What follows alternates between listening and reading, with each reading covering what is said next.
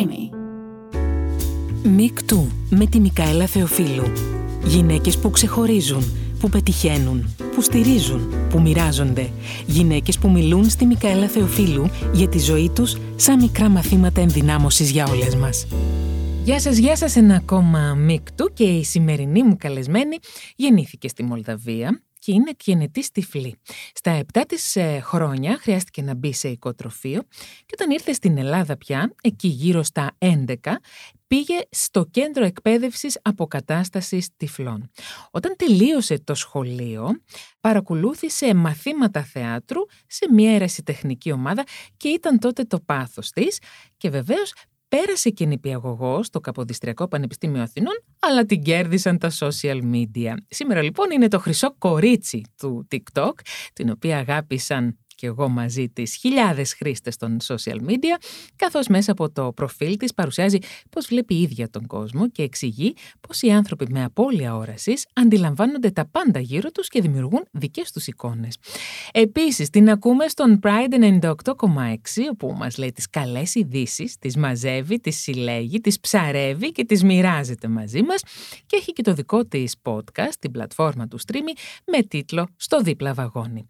Όπως αντιλαμβάνεστε, έχουμε πολλά να πούμε με την πολύ αγαπημένη μου Άννα Μπαλάν. Καλώς όρισες λοιπόν, Άννα μου. Καλώς σε βρήκα και σε ευχαριστώ πάρα πολύ για την πρόσκληση. Εγώ σε ευχαριστώ πάρα πολύ. Πάρα πολύ όμως. Και θέλω να σου πω ότι πριν, ε, πριν μπούμε σε αυτό το στούντιο, ε, μία κοπέλα που συνάντησα έτσι στο, στο διάδρομο μου λέει: Ποιον θα έχεις σήμερα; Λέω: Θα έχω την Άννα Μπαλάν. Α, μου λέει, τι ξέρω, τι ξέρω από το TikTok μου λέει. Και τι καλή δουλειά που κάνει και πόσα πράγματα έχω μάθει εγώ για κάτι το οποίο μέχρι στιγμής δεν ήμουν πολύ ε, εξοικειωμένη. Έχεις κάνει λοιπόν πολύ σπουδαία δουλειά στο TikTok, ε, Άννα. Πώς το αποφάσισες αυτό; Δεν το αποφάσισα μόνη μου, το αποφάσισε ένας φίλος του συνεργάτη μου και συγκεκριμένα ο ξάδερφός του, δεν είναι φίλος του, αλλά είναι, είναι δικός μου φίλος, ε, που ήμασταν μια μέρα για καφέ και μου λέει λοιπόν ήρθε η ώρα να ανοίξεις TikTok και ε, φυσικά ως άνθρωπος ο οποίος λέει μόνιμα όχι, γύρισα και το είπα όχι δεν θα το κάνω και μου λέει όχι θα το κάνεις γιατί τώρα είναι μια πλατφόρμα η οποία είναι πάρα πολύ αναγνωρίσιμη, βγαίνει πάρα πολλοί κόσμος από αυτή την πλατφόρμα, οπότε ήρθε η ώρα να το κάνεις κι εσύ. Είχα πάρα πολλούς ενδιασμούς γιατί Οκ, okay, δεν είναι ότι θα έφτιαχνα ένα βίντεο όπως να είναι και θα το έβαζα στην πλατφόρμα, οπότε χρειαζόμουν έναν άνθρωπο να με τραβήξει βίντεο, να κάνει το μοντάζ και να βγει ένα ωραίο αποτέλεσμα. Και όταν του τα είπα όλα αυτά, μου λέει: Καλά, πάμε να κάνουμε ένα πειραματικό βίντεο και βλέπουμε αν πάει το πρώτο βίντεο, θα το συνεχίσεις. Και έτσι αποφασίσαμε, αφού κάναμε το πειραματικό ότι θα το συνεχίσουμε με τον ε, συνεργάτη μου και έτσι είμαστε σχεδόν δύο χρόνια στην πλατφόρμα. Με πόσους followers? 150,1,2 κάτι τέτοιο. Χιλιάδες πάντα. Ναι, ναι, ναι, ναι. Ο Χριστός και η Παναγία. Ε, Άννα, θέλω να πάμε λίγο πίσω στα χρόνια σου. Θέλω να πάμε στη Μολδαβία όπου γεννήθηκες. Γεννήθηκες εκγενετής τυφλή. Έχεις μάθει ποτέ για ποιο λόγο αυτό που μου έχουν πει οι γονείς μου είναι ότι κατά τη διάρκεια του τουκετού η μητέρα μου ήταν μέσα περίπου 24 ώρες, οπότε δεν γέννησε την ώρα που θα έπρεπε. Γεννήθηκα με τον ομφάλαιο λόρο γύρω από το λαιμό μου, μπήκα θερμοκοιτίδα γιατί μου έλειπε οξυγόνο ε, και επειδή στη Μολδαβία η ιατρική είναι πάρα πολύ πίσω, δεν μπορούν να ξέρουν αν προήλθε από τη θερμοκοιτίδα ή αν ε, κατά τη διάρκεια της εγκυμοσύνης έγινε κάτι το οποίο δεν μπορέσαν να το δουν στις εξετάσεις γιατί δεν υπήρχαν και πολλές εξετάσεις εκείνη την περίοδο και ειδικότερα στη Μολδαβία και επίσης το αποδίδουν ότι μπορεί να οφείλεται και στο Τσέρνομπιλ. Ουσιαστικά αυτό που έχω εγώ είναι ότι δεν έχει αναπτυχθεί το οπτικό νεύρο. Μάλιστα. Δεν είναι ότι έχω κάτι άλλο. Όχι φυσικά. Ε, Ερώτηση. Η μαμά πότε το κατάλαβε; Η μαμά το κατάλαβε όταν ήμουνα περίπου 5-6 μηνών που αρχίζουν τα παιδάκια να κοιτάνε τα παιχνίδια τους όταν τους τα κουνάς. Ε, δεν της το πάνε στο μευτήριο. Και το κατάλαβε σιγά σιγά μόνη της και άρχισε να υποψιάζεται ότι κάτι δεν πάει καλά. Οπότε με πήρε σηκωτή και με πήγε σε γιατρούς για να δει τι γίνεται και της είπανε: Η κόρη σας είναι τυφλή. Κάτι το οποίο δεν μπορούσε να αποδεχτεί η μητέρα και είναι γιατί σου λέει ότι άμα το ήξερα θα έπρεπε να το ξέρω από την ώρα που γεννήθηκε το παιδί μου. Σωστά. Και όχι να το ανακαλύπτω μόνη μου. Ε, έκαναν από ό,τι έμαθα κάποια ταξίδια ε, Ρωσία και δεν ξέρω ποιες άλλες χώρες τέλος πάντων για να μιλήσουν με γιατρούς και τα λοιπά αν μπορεί να γίνει κάτι και τα λοιπά και τη είπαν ότι είναι πάρα πολύ δύσκολο λόγω του ότι το οπτικό νεύρο δεν έχει αναπτυχθεί. Ε, σιγά σιγά με τα χρόνια το αποδέχτηκε. Το ζητούμενο βέβαια είναι ότι δεν το αποδέχτηκε μόνο εκείνη, κυρίως το έχεις αγκαλιάσει εσύ αυτό. Και θα μου, θέλω να μου πεις γι' αυτό, αλλά θέλω να μου πεις ε, ποια ήταν η πρώτη στιγμή που εσύ αντιλήφθηκες ότι έχεις τα δικά σου μάτια, ότι έχεις το δικό σου κόσμο, που μάλλον τον κόσμο μας τον βλέπεις μέσα από το δικό σου τρόπο; Να πω καταρχάς ότι από τη στιγμή που γεννήθηκα τυφλή, δεν μου είναι κάτι άγνωστο. Είναι όπως γεννήθηκες εσύ με το να βλέπεις. Σωστά. Έτσι γεννήθηκα εγώ με το να μην βλέπω. Δεν έχει διαφορά για μένα, δεν έβλεπα ποτέ, οπότε δεν, δεν μου λείπει κιόλας. Ε, το συνειδητοποίησα όταν ήμουν περίπου 5-6 χρονων Ε, όταν ήμουν με κάποια κορίτσια στη Μολδαβία που περπατάγαμε στο δρόμο και εγώ επειδή δεν είχα λευκό μπαστούνι, γιατί στη Μολδαβία δεν υπάρχουν λευκά μπαστούνια. Γενικότερα η κοινωνία και η προσβασιμότητα είναι πάρα πολύ πίσω. Οπότε περπατούσα στο δρόμο, στα πεζοδρόμια και αυτά, δίπλα από τους ανθρώπους που ήμουνα μαζί τους, ούτε καν στο να με κρατάνε είτε από το χέρι ή οτιδήποτε τέτοιο. Και ενώ περπατούσαμε στο δρόμο, πήγε να με χτυπήσει αυτοκίνητο και μου λένε τα κορίτσια στην ίδια ηλικία με μένα ότι καλά πρόσεχε θα σε χτυπούσε. Και λέω εντάξει λέω θα με χτυπούσε, δεν το άκουσα. Και μου λένε καλά δεν το είδες. Μία παρόμοια φράση, πιο παιδική ε, και τους λέω τι εννοείς; Λέω όχι απλά δεν το άκουσα. Και άρχισε σιγά σιγά να τους ρωτάω τι χρώμα ήταν, πόσο μεγάλο ήταν και εκεί σιγά σιγά άρχισα να συνειδητοποιώ ότι δεν βλέπω.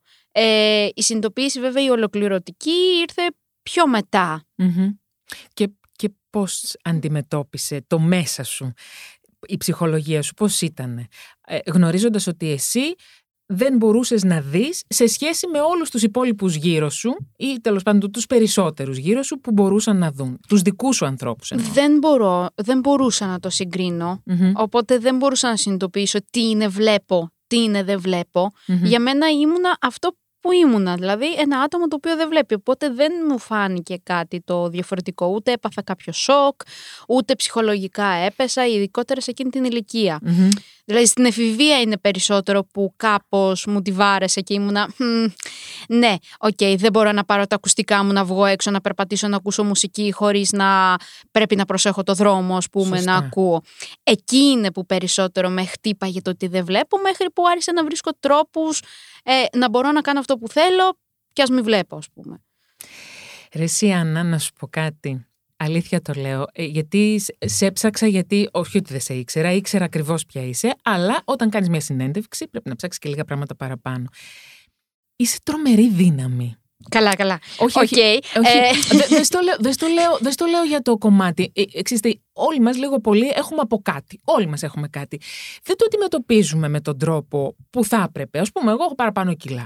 Ε, ε, ένας άλλος άνθρωπος έχει ένα, ξέρω, ένα άλλο θέμα. Ε, ο καθένας από εμάς θα το πω τώρα και θα ακουστεί περίεργο. Δεν το κοιτάμε κατάματα αυτό που έχουμε. Δεν το αγκαλιάζουμε. Είναι, ε, είναι θέμα όμως και το τι έχεις αντιμετωπίσει και τι έχεις βιώσει από την παιδική σου ηλικία και μελλοντικά. Το πώς ήταν γενικότερα η ζωή σου μέχρι την ηλικία που ζεις τώρα. Δηλαδή, είμαι 27 δηλαδή; και 27 χρόνια τώρα έχω γεμίσει πάρα πολλές εμπειρίες οι οποίες με έχουν κάνει να λέω ότι δεν με ενδιαφέρει που δεν βλέπω και θα με αποδεχτώ για αυτό που είμαι και θα δω τι μπορώ να κάνω με αυτό που είμαι, ε, με αυτό που έχω μάλλον και αυτό που προσπαθώ να περάσω και σε όλους τους υπόλοιπους ανθρώπους που με περιβάλλουν ότι παιδιά εγώ είμαι αυτή που είμαι. Θα με αγαπήσετε και θα, μου, θα με κάνετε παρέα για την Άννα. Όχι για την Άννα η οποία δεν βλέπει έτσι. Όσοι δεν θέλουν απλά καλό δρόμο. Η πόρτα είναι ανοιχτή. Πάμε λίγο στο κομμάτι της εφηβείας σου που το πέρασες εδώ στην Ελλάδα. Ναι, ναι, ναι. Πήγε σχολείο δημοτικό στο κέντρο εκπαίδευσης αποκατάσταση αλλά όπως έμαθα, γυμνάσιο και λύκειο πήγε κανονικά σε γενικό ε, στην Ελλάδα. Ναι, ναι, ναι. Το οποίο είχε και κάποιους καθηγητές που βοηθούσαν, που είχαν αυτή την εκπαίδευση και εκείνη για να βοηθούν ανθρώπους που έχουν απώλεια όρασης. Σωστά τα λέω; Ουσιαστικά αυτό που γίνεται είναι ότι αν εσύ ας πούμε τελειώσεις ε, φιλολογος μετά πας κάνεις μεταπτυχιακό ειδική αγωγής, mm-hmm. μαθαίνεις αν θες να ασχοληθείς με κοφά άτομα νοηματική για να μπορέσεις να έχεις περισσότερα μόρια και να μπορείς να ασχοληθείς με παιδιά με νοηματική ή αλλιώς μαθαίνεις γραφή Braille για να μπορέσεις να Σωστά. γίνεις καθηγητής παράλληλης στήριξης ε, σε παιδιά με τύφλωση είτε μειωμένη είτε ολική και πάει λέγοντας. Ουσιαστικά μέσω του μεταπτυχιακού ε, διαλέγεις σε ποιο κλάδο θα ασχοληθει Για παράδειγμα, αν εγώ τελείωνα νηπιαγωγός, δεν θα μπορούσα να πάω να εργαστώ σε ένα νηπιαγωγείο με παιδιά που δεν έχουν καμία αναπηρία. Θα έπρεπε πρώτα να κάνω το μεταπτυχιακό μου πάνω στην ειδική αγωγή και να εργαστώ ίσως σε κάποιο νηπιαγωγείο που να ζητάγανε ε, νηπιαγωγό παράλληλης στήριξης για οποιαδήποτε είδους αναπηρία. Σωστά. Άρα λοιπόν οι καθηγητές σου ήταν αυτής της εξειδίκευσης, ας πούμε. Ακριβώς. Είχαν πάρει το μεταπτυχιακό τους και αυτό ουσιαστικά. Ωραία. Στο σχολείο, τα υπόλοιπα παιδιά πώς αντιμετώπιζαν την Άννα; Ε, κοίταξε να δεις, στο σχολείο που πήγα εγώ πηγαίνουν πάρα πολλά παιδιά από το ΚΙΑΤ. Ε, λόγω, από το κέντρο εκπαίδευσης. Ναι, ναι. Λόγω του ότι συνεργάζονται επειδή είναι δίπλα κιόλας. Οπότε πήγα κι εγώ σε αυτό το σχολείο. Οπότε υπήρχαν πολλά παιδιά τα οποία δεν βλεπανε ε, σε αυτό το σχολείο. Οπότε ήταν λίγο εξοικειωμένοι οι υπόλοιποι συμμαθητές. Αυτό που μπορώ να πω είναι ότι ενώ μες στο σχολείο έκανα παρέα με όλα τα παιδιά. Μη σου πω και όλο του σχολείου και της τάξης. Συζητάγαμε πάρα πολλά πράγματα. Ε, δεν είχαμε κανένα πρόβλημα. Πολύ λίγα παιδιά όταν τους έλεγα πάμε για καφέ βρίσκανε δικαιολογίες. Πολύ λίγα παιδιά λέγανε ναι. Δηλαδή τα παιδιά που λέγανε ναι, έχω επαφή ακόμα μαζί τους. Που ήταν δύο απλά συμμαθητρία μου. Μάλιστα. Έχεις επαφή ή είναι οι φίλες σου, ας πούμε, από το σχολείο; Έχω επαφή. Mm-hmm. Δυστυχώς η μία έχει φύγει η Γερμανία, οπότε την έχω Αλλά με αυτήν ειδικά είχα τη μεγαλύτερη επαφή. Bullying έχεις δεχθεί; Δεν θα το έλεγα. Αν μπορεί να θεωρηθεί bullying το ότι δεν βγαίνανε μαζί μου για καφέ, ποτό, βόλτες κτλ. Ναι, μπορούμε να το πούμε ότι είναι bullying. Κατά τα άλλα δεν έχω δεχτεί bullying, όχι. Μάλιστα. Ούτε αφού έχει τελειώσει πια το σχολείο, η Ελλάδα σαν χώρα και στην ενηλικίωσή σου αλλά και κατά τη διάρκεια της ζωής σου, πόσο έχει φερθεί; Η Ελλάδα σαν Ελλάδα. Η Ελλάδα σαν Ελλάδα, σαν κοινωνία. Εντάξει, νομίζω ότι η κοινωνία μας είναι αρκετά σκληρή Δεν θεωρώ ότι είναι σκληρή μόνο με το κομμάτι της αναπηριας Γενικότερα η κοινωνία μας είναι σκληρή με ό,τι διαφορετικό θεωρεί η κοινωνία μας διαφορετικό, έτσι. Οπότε σίγουρα αντιμετώπισα και αντιμετωπίζω πολλά προβλήματα στο δρόμο ή σε καταστήματα ή οτιδήποτε τέτοιο. Θέλεις να μου πεις ένα περιστατικό που σε έχει εσένα κάπως περισσότερο ταρακουνήσει; Ε, γενικά είμαι και λίγο ανέστητο πλάσμα. δεν, νιώθω πολύ. Είμαι λίγο αντιδραστικό. δεν, ε, δεν νιώθω πολύ. Δηλαδή με, με έχουν βρήσει σε μετρό επειδή τους άγγιξα με το λευκό μπαστούνι. Έχουν πέσει πάνω μου και μου έχουν πει καλά δεν βλέπεις και είμαι σε φάση όχι εσύ.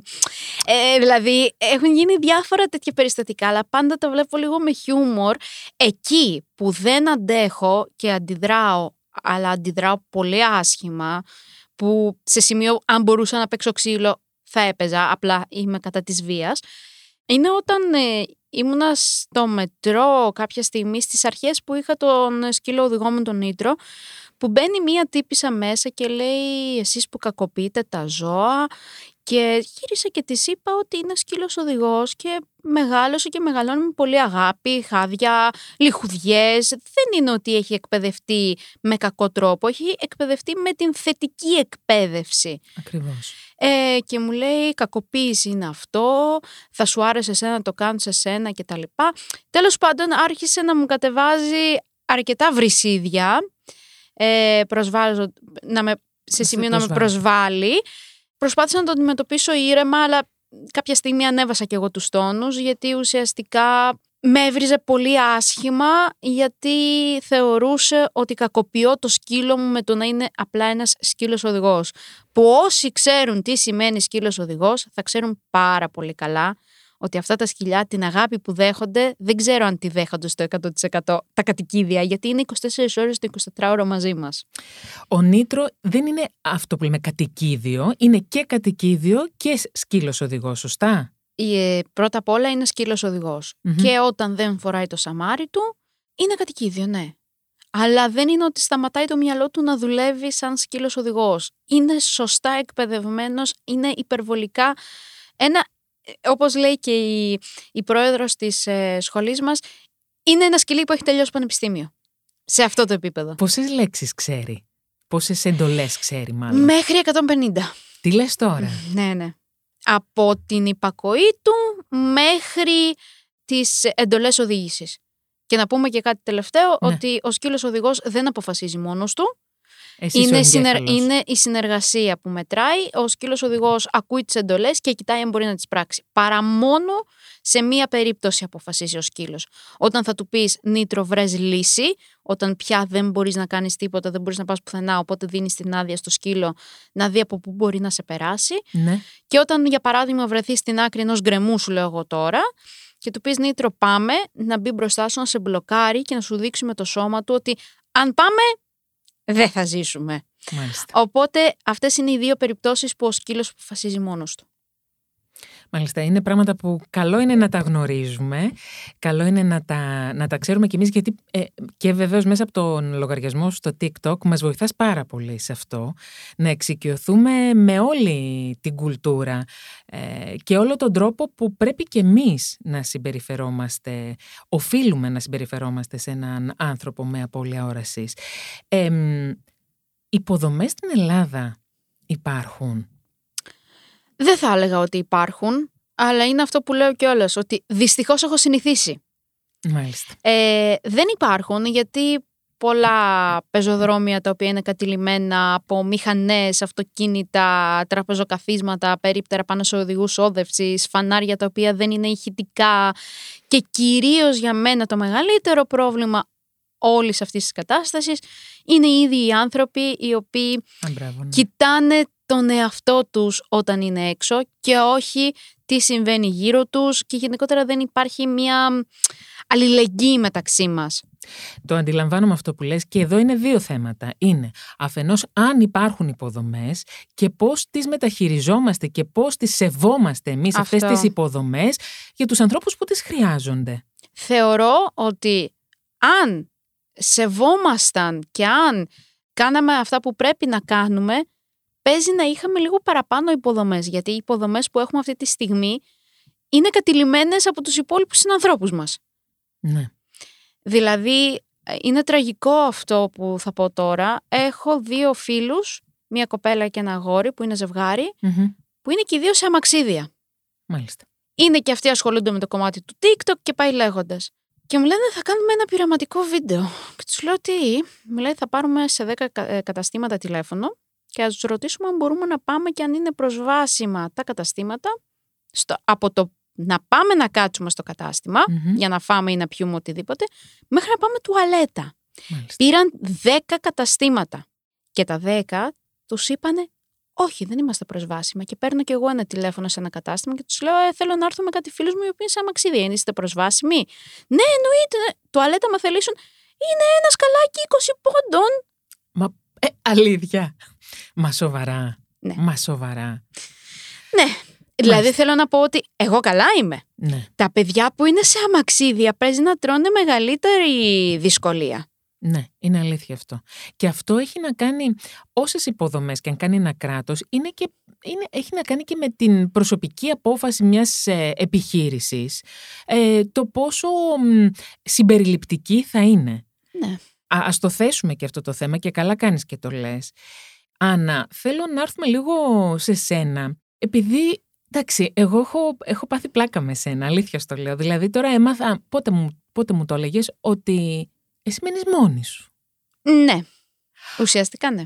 Ε, αυτό τώρα, εξήγησέ μου το λίγο. Πώς, πώς μπορεί να γίνει για έναν άνθρωπο, γιατί μας, θα μας ακούνε και άνθρωποι και γυναίκες και άντρες και αγόρια και κορίτσια ε, και γονείς επίσης που ε, μπορεί να έχουν ένα παιδί με απώλεια όρασης που δεν το αφήνουν ελεύθερο, που φαντάζομαι και εσύ από, πολύ, από σχετικά μικρή ηλικία μένεις μόνη σου ή τα τελευταία χρόνια; Όχι, μένω δύο χρόνια μόνη δύο μου. χρόνια. Γιατί πριν δύο χρόνια κατάφερα και πήρα το επίδομα αναπηρίας. Που σημαίνει ότι έχεις πάρει και την ελληνική υπηκότητα. Ναι, ναι, ναι. Μπράβο. Ναι.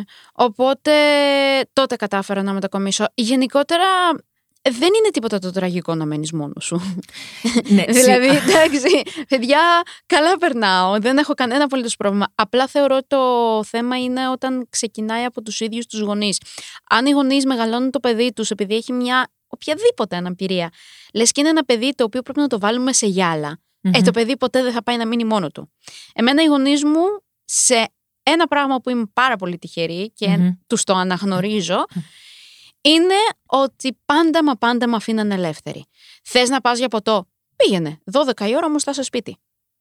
Οπότε είχα την ελευθερία που έπρεπε με τον έλεγχο που θα βάζαν σε οποιοδήποτε παιδί όπως βάζουν και στην αδελφή μου η οποία είναι βλέπουσα και είναι 16 χρονών. Μάλιστα. Δηλαδή θέλω να πω ότι μου λέγανε ε, Ωραία, εμείς θα φύγουμε διακοπές, θα έρθεις μαζί μας. Όχι, δεν θέλω να έρθω μαζί σας. Καλά. Και φεύγανε και μου αφήνανε το σπίτι. Δηλαδή θέλω να πω ότι όπως θα αντιμετωπίζανε οποιοδήποτε παιδί θα είχαν, έτσι αντιμετωπίζανε και εμένα. Και αυτό μπορώ να πω ότι τους το αναγνωρίζω. Από τα λίγα πράγματα. Γιατί ως, ως κόρη με γονείς ε, νομίζω ότι όλοι, όλα τα παιδιά έχουμε παράπονα από τους oh. γονείς μας αλλά ένα πράγμα που τους το αναγνωρίζω είναι αυτό ότι ποτέ μα ποτέ δεν μου βάλανε όρια τα οποία όρια είχαν σχέση με την τυφλότητα. Μου βάζαν όρια τα οποία είχαν σχέση με οποιοδήποτε παιδί θα είχαν ε, να μεγαλώσουν. Με τη μαμά πώς είναι οι σχέσεις; Α, εντάξει, η μαμά μου ε, είναι τρελή όπως της το λέω κιόλας. Ε, είναι τρελή, δεν, ε, όχι. Ε, με τη μαμά μου η σχέση μας μέχρι να φύγω από το σπίτι ήταν λίγο περίεργη γιατί ως μαμά με κόρη τρογόμασταν μέχρι εκεί που δεν πάει. Ε, αλλά από τότε που έφυγα από το σπίτι μπορώ να πω ότι έχουν αποκατασταθεί πλήρως οι σχέσεις μας, γιατί αυτό που λένε ε, μακριά και αγαπημένη ισχύει. ε, οπότε έχουμε καλές σχέσεις. Είναι κάτι που στο ρωτάνε πολύ, αλλά και εγώ θέλω να τα ακούσω και θέλω να τα ακούσω από σένα. Το να έχεις την απτική σχέση με τα πράγματα, σωστά, δηλαδή τα, τα πιάνεις για να καταλάβεις το μέγεθος, το σχήμα τους. Πώς αντιλαμβάνεσαι όμως τα χρώματα, θέλω να μου πεις. Τα χρώματα δεν τα αντιλαμβάνομαι. Τα γνωρίζω απλά σαν λεξεις Σαν νόημα της λέξης. Ξέρω ότι το μαύρο από αυτό που μου έχουν πει και αυτό που μου έχουν μεταδώσει είναι ότι είναι ένα τέρμα σκούρο Το έχω συνδυάσει με τη νύχτα ας πουμε Οπότε αυτό που κάνω είναι ότι συνδυάζω τα χρώματα με συναισθήματα, γεύσεις, μυρωδιές, αφέ, υφές. ναι. ναι και αντικείμενα και πάει λέγοντας. Ουσιαστικά αυτό που γίνεται είναι ότι ξέρω απλά την έννοια των χρωμάτων. Το χρώμα σαν χρώμα δεν μπορώ να το ξέρω. Πώς βλέπεις εσύ γενικά; Στραβά! Στραβά αρμενίζουμε! Τι εννοείς, αν βλέπω με τα μάτια της ψυχής; Όχι με τα μάτια της ψυχής. Πώς βλέπεις εσύ σε σχέση με έναν βλέποντα; Πώς βλέπεις εσύ τα πράγματα. Αν εννοείς, αν κλείσω ας πούμε, τα μάτια μου όπως κλείσετε εσείς, αν βλέπω ένα άσπρο, μαύρο ή οτιδήποτε τέτοιο. Ναι. Αν υποθέσουμε ότι το μαύρο είναι ένα τότε μπορούμε να πούμε ότι βλέπω κενό. Δεν μπορώ να σου πω ότι βλεπω Δεν μπορώ να σου πω ότι αυτό που βλέπω είναι μαύρο, άσπρο κτλ. Γιατί δεν ξέρω πώς είναι το μαύρο και το άσπρο. Θέλω να μου πεις επίσης πώς αντιλαμβάνεσαι τις, ε, τους ανθρώπους, ας πούμε αν κάποιος μπει τώρα μέσα μέσα εδώ στο στούντιο, ε, χωρίς να κάνει θόρυβο. Πώς θα αντιληφθείς εσύ την ύπαρξή του; Καταρχάς θα τον ακούσω. ναι, το ξέρω, μπορεί να ακούγεται περίεργο, αλλά όταν σου λείπει μία αίσθηση, αναπτύσσονται οι αλλες Δεν είναι ότι γίνονται καλύτερες επειδή έχεις χάσει τη μία αίσθηση. Είναι ότι αναγκαστικά γίνονται γιατί σου λείπει μία. Και αν εσύ τις καλλιεργήσεις με τα χρόνια, και προσπαθήσεις να γίνεις όλο και περισσότερο καλός σε αυτές τις αισθήσεις που έχεις, τότε είναι πολύ πιο εύκολα τα πράγματα. Ναι, θα αντιληφθώ τον άνθρωπο που θα μπει μεσα θα καταλάβω περίπου το σωματότυπό του και το ύψος του από το βηματισμό του και από τις κινήσεις που θα κάνει στο χωρο και από εκεί και πέρα για έναν περίεργο λόγο θα προσπαθήσω να τον φανταστώ. Κάποιες φορές πέφτω λίγο μέσα, κάποιες φορές δεν πέφτω μέσα. Εμένα μπορείς να με φανταστείς. Εντάξει, εμείς γνωριζόμαστε και λίγο πιο καλά, ναι. οπότε είναι λίγο πιο δύσκολο να σου πω ναι εντάξει σε έχω φανταστεί έτσι, γιατί ξέρω ότι έχεις μακριά ξέρω ότι είσαι πιο ψηλή από μένα, δεν μπορώ να σου πω χρώμα ματιών. Okay. Και ούτε μπορώ να σου πω χρώμα επιδερμίδας και τα λοιπα Φαντάζομαι ότι είσαι πιο στρογγυλοπρόσωπη, ναι. η αλήθεια είναι. Ε, αυτές συνήθως είναι οι λεπτομέρειες που χρησιμοποιώ Και είσαι τρομερά παρατηρητική από ό,τι έχω αντιληφθεί μέσα σε ένα χώρο. Δηλαδή, η αλήθεια είναι αυτή, ναι. Έχεις ραντάρ κανονικό. Κάποιοι το λένε, η αλήθεια είναι αυτή. Ξέρω και ποιοι το λένε, αλλά δεν θα πω. Κάποιοι με λένε και νυχτερίδα. Γενικότερα οι φίλοι μου με λένε νυχτερίδα, δεν. Να σε ρωτήσω, ο έρωτας πώς είναι για ένα τυφλό άνθρωπο; Κανονικός. ε, γνώμη μου είναι ότι δεν είναι ότι υπάρχει πολύ μεγάλη διαφορά ανάμεσα σε μένα και σε σένα που θα ερωτευτείς. Απλώς σε σένα προστίθεται ένα κομμάτι ακόμα, το οποίο είναι η πρώτη φορά που θα δεις έναν ανθρωπο Η οπτική επαφή και η πρώτη ματιά που θα ρίξεις. Για μένα μπορεί να μην είναι η πρώτη ματιά, είναι όμως όλο το υπόλοιπο σύνολο. Ο τρόπος που θα κινηθεί μέσα στο χώρο, ε, το πώς μυρίζει, το πώς ε, εκφράζεται, ε, το πώς τοποθετεί πράγματα πάνω σε ένα τραπέζι, αν για παράδειγμα είμαστε για καφέ, πόσο ατσούμπαλος ή μη είναι, τι, τι αυτοπεποίθηση κίνησης έχει. Γιατί η αυτοπεποίθηση ενός ανθρώπου φαίνεται και από την κίνησή του. Ε, βέβαια, εννοείται αυτό. Οπότε, ναι. Ε, τι θα ήθελες να έχει, ή τι θέλεις να έχει, ή τι έχει, αν ε, υπάρχει στη ζωή σου ένας σύντροφος. Ε, τι, τι χρειάζεσαι εσύ ως Άννα από το σύντροφό σου; Ε, νομίζω ότι το πρώτο πράγμα που χρειάζομαι είναι να υπάρχει μια επικοινωνία με οποιονδήποτε είμαστε σε σχέση. Για μένα μετράει πάρα πολύ ε, το κομμάτι της επικοινωνίας. Όπως ανέφερα, μετράει πάρα πολύ ε, το πώς μυρίζει ο άλλος, το πώς κινειται αν έχει χιούμορ, ε, αν είναι πιο έξυπνος από μένα. Δύσκολο. Πίστεψε με υπάρχει και αυτό είναι που μου αρέσει περισσότερο γιατί διαλέγω εν τέλει αυτό που συνειδητοποιώ με τα χρόνια είναι ότι διαλέγω να έχω έξυπνους ανθρώπους δίπλα μου για να γίνομαι καλύτερη εγώ. Ε, δηλαδή είναι κακό αυτό που λέω αλλά ακόμα και οι φίλοι μου προσπαθώ δεν είναι ότι θα τα καταφέρω, θα τους αποδεχτώ εννοείται για αυτό που, είμαι, που είναι, ε, αλλά κυρίως τους ανθρώπους που μπορεί να είναι οι σχέσεις μου, ε, θέλω να το IQ τους που λέμε να είναι υψηλότερο από το δικό μου. Πολύ ωραία. Πολύ, είναι ωραίο, πολύ ωραίο κριτήριο είναι αυτό. Να σε ρωτήσω, είχατε πριν από περίπου δύο χρόνια με τον πρωθυπουργό μας ένα τέτα-τέτ. Που κουράστηκα να απαντάω σε αυτή την ερώτηση. Όχι, εγώ δεν θα σε ρωτήσω πώς ήταν εκείνη. Αυτό τα έχεις πει αυτά. Ήταν ένας πολύ φιλικό άνθρωπος. Μιλήσατε προφανώς για τα θέματα που αφορούν ε, τους ανθρώπους με τυφλότητα. Ε, εγώ ήθελα να ρωτήσω αν αυτά που συζητήσατε έχουν γίνει. κάποια ναι, κάποια όχι. Ε, τι, τι, τι, τι είχε ζητήσει, θυμάσαι τι είχε ζητήσει; Είχα ζητήσει να, υπάρχει, να υπάρχουν ηχητικά να υπάρχει πλήρη πρόσβαση στο διαδίκτυο, να υπάρχουν περισσότεροι καθηγητές κινητικότητας και προσανατολισμού και δεξιοτήτων για να υπάρξουν περισσότεροι σκύλοι οδηγοί. Φυσικά και τα θυμάμαι. Α, και ζήτησα και έναν σοφέρ. Ε, δεν έγινε. Αυτό δεν έγινε. τα υπόλοιπα γίνανε. Α πούμε, τι ε, γίνανε εντάξει, έχουν γίνει κάποια βήματα. Δεν μπορώ να πω ότι δεν έχουν γίνει τι και πώς ε, και πότε θα ξεκινήσουν κάποια προγράμματα ας πούμε, για εκπαιδευτές κινητικότητας προσανατολισμού και δεξιοτήτων. Δεν ξέρω πότε θα ξεκινήσει, αλλά ξέρω ότι έχουν γίνει ας πούμε βήματα. Αλλά είμαστε Ελλάδα και πάμε λίγο αργά. Σταθερά δεν ξέρω, αλλά αργά, αργά, πάμε. Αργά σίγουρα πάμε. Αργά σίγουρα πάμε. Άρα τώρα που έχεις πάρει και την ελληνική υπηκότητα, νιώθεις πιο πολύ Ελληνίδα. Θέλω να πω, νιώθεις πιο πολύ αυτό το, το ότι πάμε αργά, κάνουμε αργά βήματα. Δηλαδή, νιώθεις και εσύ αυτή την κουλτούρα. Την έχεις πάρει πολύ μέσα σου ε, μετά από τόσα χρόνια. Μεγάλωσα από τα 11 μου στην Ελλάδα. Νομίζω ότι δεν περίμενα να πάρω την ελληνική επικότητα για να το συνειδητοποιήσω. Σωστό και αυτό. Δυστυχώς την κατάλαβα πολύ γρήγορα τη φασούλα. Επισημοποιήθηκε αλλά... όμως αυτό. Εντάξει, οκ. Okay. την ελληνική υπηκοότητα την πήρα, ναι. Ε, δεν είναι όμως ότι άλλαξαν πράγματα μέσα μου. Ελληνίδα ένιωθα από τη στιγμή που ήρθα στην Ελλάδα. Δεν είναι Τι ότι. Αυτό που λες. Εντάξει, την Ελλάδα σαν Ελλάδα, σαν χώρα. Ξέρω ότι είναι μια πάρα πολύ όμορφη χώρα. Έχει πάρα πολύ ωραίες παραλίες, ε, ε, βουνά. Γενικότερα θεωρείται μια χώρα η οποία είναι πανέμορφη. Πανέμορφη. Από εκεί και πέρα, αν έχει παιδεία και τα λοιπά, είναι άλλο κομμάτι. Έχουμε κάνει βήματα όμως. Σίγουρα.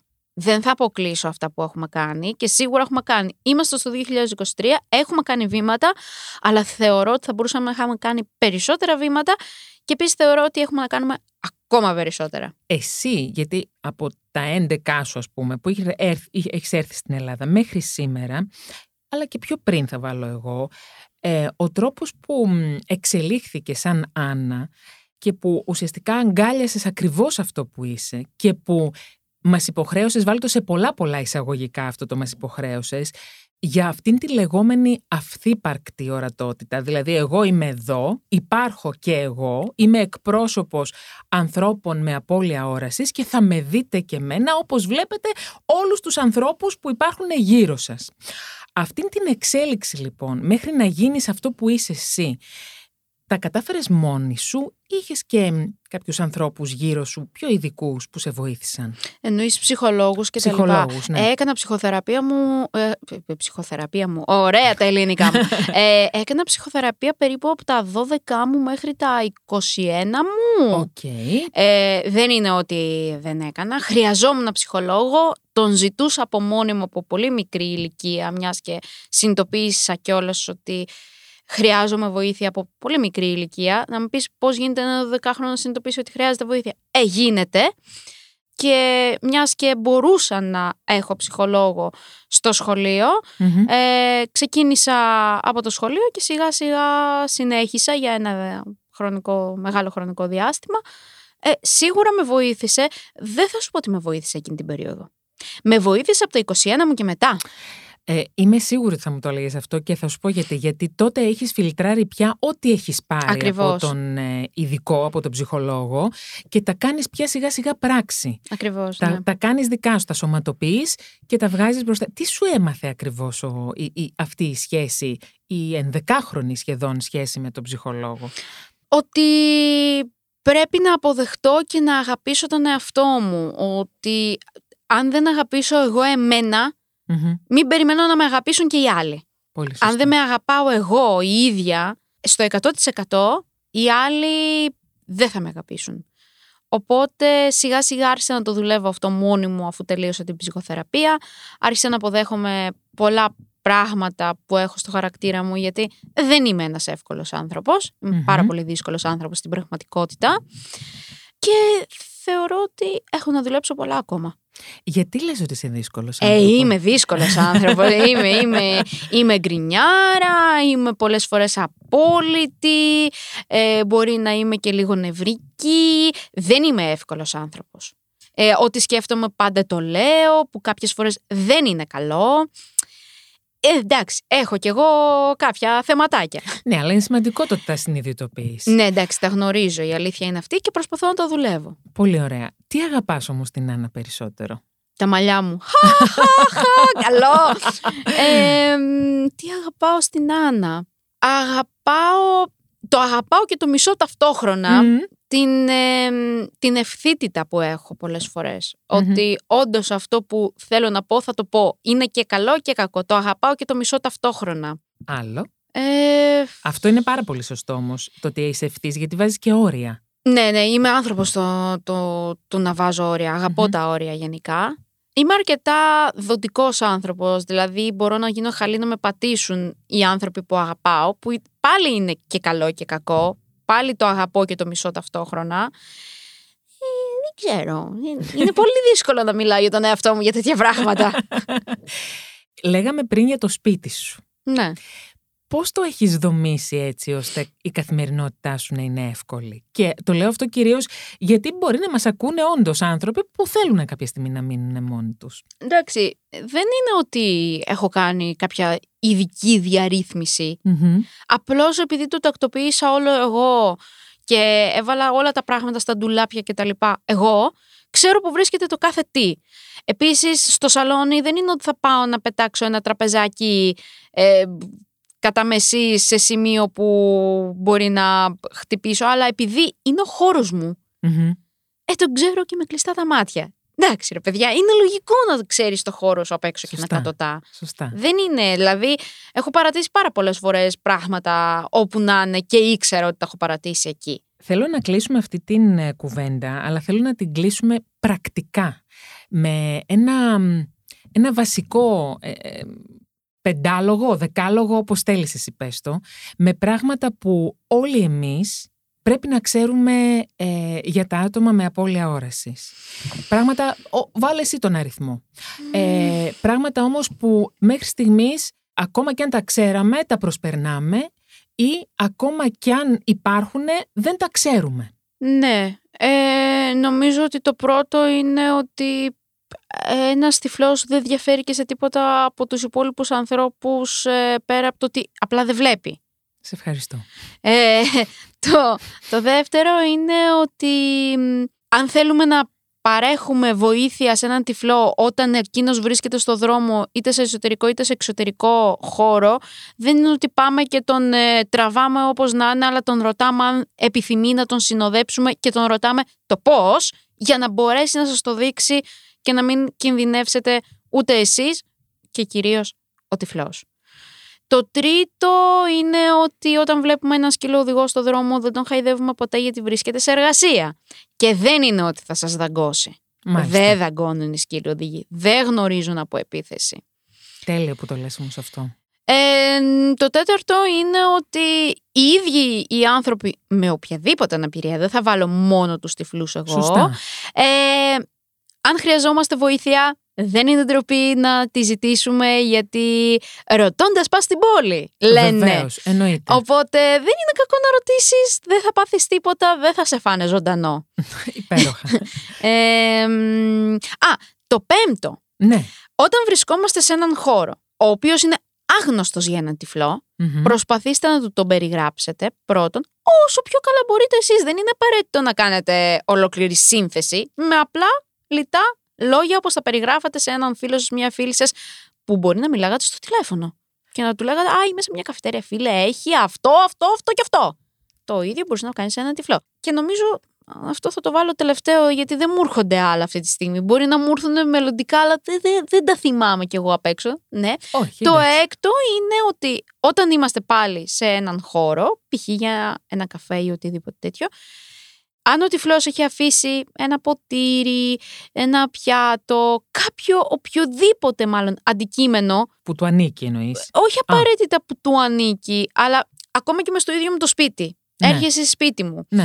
και εγώ πάνω στο πάσο μου έχω ένα βάζο σου λέω εγώ τώρα. Μμμ. Και σένα θες να κουμπίσεις κάτι και το μετακινείς πιο εκεί Ναι. και φεύγοντας δεν το ξαναβάλεις στη θέση, σου, Α, στη θέση κατάλαβα. του. Κατάλαβα. Καλό είναι να μην μετακινούμε τα πράγματα γιατί πολύ πιθανό επειδή ο τυφλός δεν θα το ξέρει ότι τα έχουμε μετακινήσει, πολύ Ναι. πιθανό να το ρίξει ή να το ψάχνει. Οπότε αν μετακινήσουμε κάτι ή πάρουμε κάτι από κάπου και δεν το βάλουμε πίσω, να τον ενημερώνουμε. Μου το έκανε μόνιμα η αδελφή μου με το φορτιστή μου. Έξαλλη σε βλέπω. Α, είχαμε πλακωθεί μια φορά πολύ άσχημα. Φεύγανε τούφες. να σου πω, για το τέλος θέλω να μου πεις σε πέντε χρόνια από τώρα. Νο, καλά, δεν ξέρω τι θα κάνω ούτε του χρο... τι- τι- την επόμενη μέρα. Τι θα κάνω σε πέντε χρόνια, Τι ξέρω θα εγώ. κάνεις; Δεν ξέρω τι θα κάνω. Το θέατρο, Ε, το έχω σταματήσει εδώ και ένα χρόνο. γιατί; Δεν προλάβαινα. Μμμ, Τι να κάνω, δεν είμαι- προλάβαινα. Με το TikTok δεν προλαβαίνουμε τώρα και με το Brighton 98,6 σοβαρά, Εντάξει. εννοείται. Δεν, εντάξει, μπορεί να σταμάτησα το θέατρο, αλλά ξεκίνησα pole dancing, οπότε εντάξει, καλά είναι. Α, μάλιστα. Αυτά δεν μας τα πες. Εντάξει, ασχολούμαι και με τη γυμναστική χρόνια. Απλά είχα σταματήσει γιατί είχα ένα Φαίνεται τραυματισμό και μετά ξαναξεκίνησα. Οπότε γενικότερα έχω περάσει από διάφορες φάσεις. Σε πέντε χρόνια δεν ξέρω τι θα κάνω, Αλλά αυτό που θα ήθελα να υπάρχει είναι η υγεία πάνω απ' όλα. Πολύ σωστά. Γιατί πολλοί έχουν δεδομένη την υγεία τους, αλλά παιδιά δεν είναι δεδομένη καθόλου. Ε, και το λέω γιατί την τυφλότητα δεν τη μετράω ως αρρώστια, ούτε ως τίποτα τέτοιο, αλλά έχω πάρα πολλά άλλα, από θηροειδή μέχρι όσα. Ε, οπότε δεν την έχω δεδομένη την υγεία, οπότε να είμαι καλά εγώ στην υγεία μου, να είναι καλά οι άνθρωποι μου στην υγεία τους και απλά να είμαι καλά, να είμαι, ενώ όχι απαραίτητα να είμαι καλά μόνο στην υγεία μου, να είμαι καλά σαν άνθρωπος, να, να τα έχω καλά και με τον ίδιο μου τον εαυτό και με τους ανθρώπους γύρω μου από εκεί και πέρα, αν θα είμαι στο TikTok, αν θα δουλεύω κάπου, αν θα μένω μόνη μου και τα λοιπά, δεν ξέρω ούτε σε ένα μήνα τι θα γίνει. Ανά Μπαλάν, σε ευχαριστώ, σε ευχαριστώ, σε ευχαριστώ πάρα πολύ. Εγώ ευχαριστώ. Ήταν μια κουβέντα που η αλήθεια είναι ότι με, με διδάσκει και μένα και νομίζω και πολλούς από αυτούς που θα ακούσουν.